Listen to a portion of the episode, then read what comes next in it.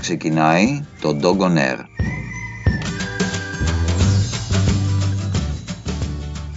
Γεια σας και καλώς ήλθατε στο podcast του Canine Healing.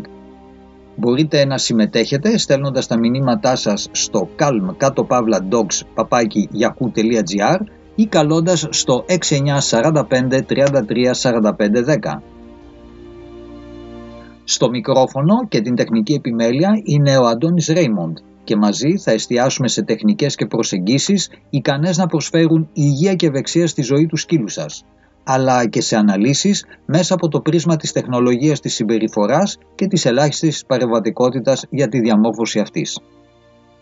Αγαπητοί φίλοι, σήμερα θα αναφερθώ στο γιατί επιλέγω να μην χρησιμοποιώ πνίχτες και ηλεκτρικά κολάρα. Η χρήση εξοπλισμού και μεθόδων αποστροφής είναι περιττή και συχνά καταστρεπτική, τόσο ως προς την ευζοία των ζώων, συμπεριλαμβανομένων και των κατοικιδίων μας, όσο και προς την διάπλαση του χαρακτήρα των ίδιων των ανθρώπων. Η αλήθεια είναι πως δεν υπάρχει ανάγκη για χρήση βίας και εξαναγκασμού κατά την εκπαίδευση ατόμων που δεν έχουν τη δυνατότητα της χρήσης του λόγου, έτσι όπως το γνωρίζουμε μέχρι σήμερα. Αυτό υπερκαλύπτει την προσωπική και επαγγελματική μου άποψη, συνεργαζόμενος τόσα χρόνια με ζώα συντροφιάς. Και αυτό καθώς βεβαιώνεται και υποστηρίζεται από την σύγχρονη επιστημονική βιβλιογραφία. Επίσης την AVMA, που είναι το American Veterinary Medical Association, Αμερικανική Κτηνιατρική Ιατρική Ένωση, καθώς και επίσης από την ιατρική και ψυχιατρική κοινότητα. Γνωρίζουμε από πληθώρα αποδείξεων, βιβλιογραφία δηλαδή τόσο για τους ανθρώπους αλλά και τα ζώα, πως όταν εφαρμόζουμε πρωτόκολλα εκπαίδευσης που είναι απαλλαγμένα από τον φόβο και τη βία, τόσο στους ανθρώπους όσο και στα ζώα, παρατηρούμε πως υπάρχει βελτιωμένη ευπίθεια, λιγότερη κατάθλιψη, βελτιωμένη μάθηση και μείωση των μακροχρόνιων συγκρούσεων μεταξύ ανθρώπινων και μη ανθρώπινων οργανισμών. Τώρα, η κατανόηση της συναισθηματικής κατάστασης ενός άλλου είναι δύσκολη. Ωστόσο βλέπουμε ξανά και ξανά αποδείξεις πως η χρήση τεχνικών επιβράβευσης μειώνουν τις στρεσογόνες ορμόνες, ενώ αντίθετα η χρήση πόνου, τιμωρίας και απειλής τις ανεβάζουν. Αυτό αναφέρεται στο Blackwell et al. 2008, Hibi et al. 2004. Όταν εργάζομαι πάνω στην αποκατάσταση σκυλιών που έχουν υποφέρει από φοβίες, άγχος ή στρες, είτε λόγω της απώλειας της σημαντικής περίοδου κοινωνικοποίησης, είτε λόγω ελλειπών μεθόδων εκπαίδευσης, η προσέγγιση που χρησιμοποιώ, η προσέγγιση μου βασίζεται στην χρήση τεχνικών όπου απουσιάζει ο φόβος, ο πόνος και η τρομοκράτηση. Όταν εργάζομαι πάνω στην αποκατάσταση σκυλιών με περιστατικά στρες και άγχους από μέτρια έως δύσκολα, τότε σε συνεργασία πάντοτε με τον κτηνίατρο, η φαρμακολογία είναι πολλές φορές απαραίτητη. Και αυτό ως ένα βοηθητικό εργαλείο, παράλληλα με το πρωτόκολλο τροποποίησης συμπεριφοράς, έτσι ώστε να χαλαρώσουμε την υποκείμενη αναστάτωση που έχει το ζώο και να βοηθήσουμε τον σκύλο να μάθει πώς μπορεί να έχει έλεγχο του περιβάλλοντος του και πώς θα μάθει να μαθαίνει. Πολύ σημαντικό. Τώρα, να προσθέσουμε εδώ ότι γνωρίζουμε πως η εκπαίδευση επιβράβευσης είναι όχι μόνο ευσπλαχνική, αλλά και μακράς διαρκείας.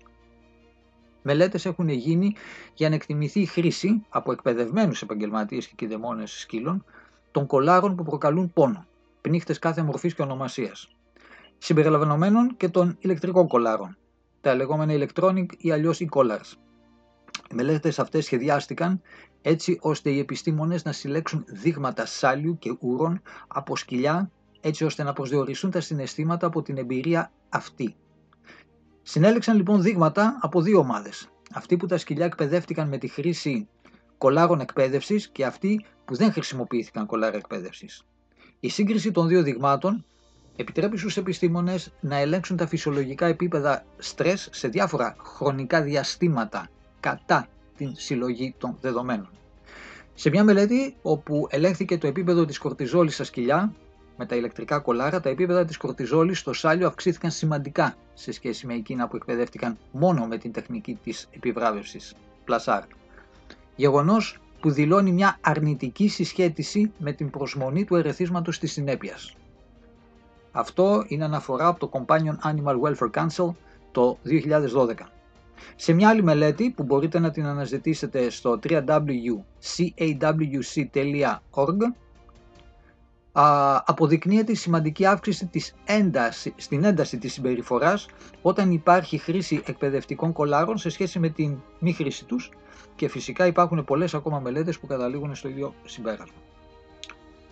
Το ζήτημα με τη χρήση πόνου και τιμωρίας ως μεθόδων διδασκαλίας κάποιου ανθρώπου ή ζώου είναι ότι καταστρέφουμε τη σχέση μεταξύ μας, ότι καταφέρουμε τελικά να του ενσταλλάξουμε περισσότερη κατάθλιψη και μπέρδεμα. Ψυχολογικά ο μαθητευόμενος δημιουργεί μια αρνητική συσχέτιση με ένα σύμπλεγμα από περιβαλλοντολογικά ερεθίσματα, ένα κλάστερ δηλαδή, και πιο συχνά παρά μη γενικεύει αυτές τις αρνητικές συσχετίσεις ή αναπτύσσει φοβίες. Η φοβία λοιπόν είναι διαφορετική από το φόβο, στο ότι είναι η προοπτική μιας απειλής προς το ερέθισμα, overall 2013. Τα ζώα, σκυλιά, εκπαιδευόμενα με τη χρήση πόνου ή αποτρεπτικών μεθόδων, πνίχτες, ηλεκτρικά κολάρα, ακόμα και όταν πιστεύετε ότι εκπαιδεύονται σωστά χρησιμοποιώντας χαμηλής έντασης τιμωρία από επαγγελματίες, όχι μόνο μαθαίνουν ότι η διαδικασία εκπαίδευσης είναι μια στρεσογόνα κατάσταση και το να λαμβάνεις τινάγματα πονάει, αλλά επίσης μαθαίνουν πως η παρουσία του χειριστή κηδεμόνα και οι εντολές από αυτόν, stimulus cluster, προβλέπουν την επερχόμενη τιμωρία ακόμα και έξω από το κάδρο της εκπαίδευσης. Αυτό σημαίνει ότι ο εκπαιδευόμενος νιώθει σταθερά τεθλιμμένος στην προοπτική ότι κάτι επίπονο θα συμβεί. Schilder and Van Dievborg, 2004. Είμαι βέβαιος ότι κανένας δεν πρέπει να βρίσκεται υπό αβεβαιότητα και κατάθλιψη, καθώς αυτός ουσιαστικά δεν είναι ένας τρόπος να ζεις. Αυτό είναι μια μιζέρια. Οι πνίχτες και τα ηλεκτρικά κολάρα απαγορεύονται σε Ηνωμένο Βασίλειο, Καναδά και Αυστραλία. Σε παγκόσμιο επίπεδο είμαστε ελεύθεροι στην απόκτηση ενός κατοικιδίου και φυσικά είμαστε ελεύθεροι να επιλέξουμε και την τεχνική προσέγγιση της εκπαίδευσης που πιστεύουμε ότι είναι προς το όφελος δικό μας και του σκύλου μας, άσχετα από τι υποστηρίζει η σύγχρονη επιστημονική κοινότητα και τα δεδομένα. Και ενώ δεν είναι θέση μου να κρίνω κανέναν που αποφασίζει να επιλέξει τον έναν ή τον άλλο τρόπο, είναι υποχρέωσή μου να κεντρήσω την κοινή συνείδηση, να βοηθήσω να λάβουμε υπόψη μας την οπτική του ζώου, το Umwelt του, και να λογαριάσουμε την σύγχρονη βιβλιογραφία έτσι ώστε να κάνουμε μια συνειδητή επιλογή. Αυτή δεν είναι δυσκολία. Ποιο είναι το συμφέρον του ζώου? Είμαστε σε θέση να το ξεχωρίσουμε από το δικό μας συμφέρον? Λαμβάνοντας λοιπόν υπόψη ότι τα ζώα που μας συντροφεύουν, σκυλιά, γατιά, κουνέλια, άλογα, τροκτικά, τα πάντα, αποτελούν ένα διαφορετικό από εμάς είδος με μοναδικές αισθήσεις που χρησιμεύουν για την εμπειρία τους στο εδώ και τώρα, δεν ακυρώνει τη δυνατότητα και ικανότητά τους να βιώνουν παρόμοια με εμάς συναισθήματα. Γνωρίζουμε από την πρωτοποριακή εργασία χαρτογράφησης του εγκεφάλου σκύλων και άλλων ζώων του Dr. Gregory Burns και των συνεργατών του στο Πανεπιστήμιο του Emory με τη χρήση fMRI ότι βιώνουν παρόμοια με εμάς συναισθήματα. Αν και τα μη ανθρώπινα είδη μπορεί να βιώνουν τη ζωή πολύ διαφορετικά, δεν μπορούμε να αμφισβητήσουμε τη δυνατότητά τους να διδαχτούν και να νιώσουν γνωστικά συναισθήματα όπως αγάπη, χαρά, φόβο, πόνο, ζήλια και θυμό. Δεν μπορούμε επίσης να αρνηθούμε την απόδειξη της επιστήμης ότι η θετική ενίσχυση, πλασάρ, και η καλοσύνη βελτιώνουν την ευζοία των ζώων. Έτσι λοιπόν επιλέγω να χρησιμοποιώ διδακτικές προσεγγίσεις ελεύθερες από φόβο, επιβολή και τρομοκράτηση, διότι απλά δουλεύουν. Συντηρούν την αμοιβαία εμπιστοσύνη και βοηθούν εμένα να νιώθω καλύτερος άνθρωπος.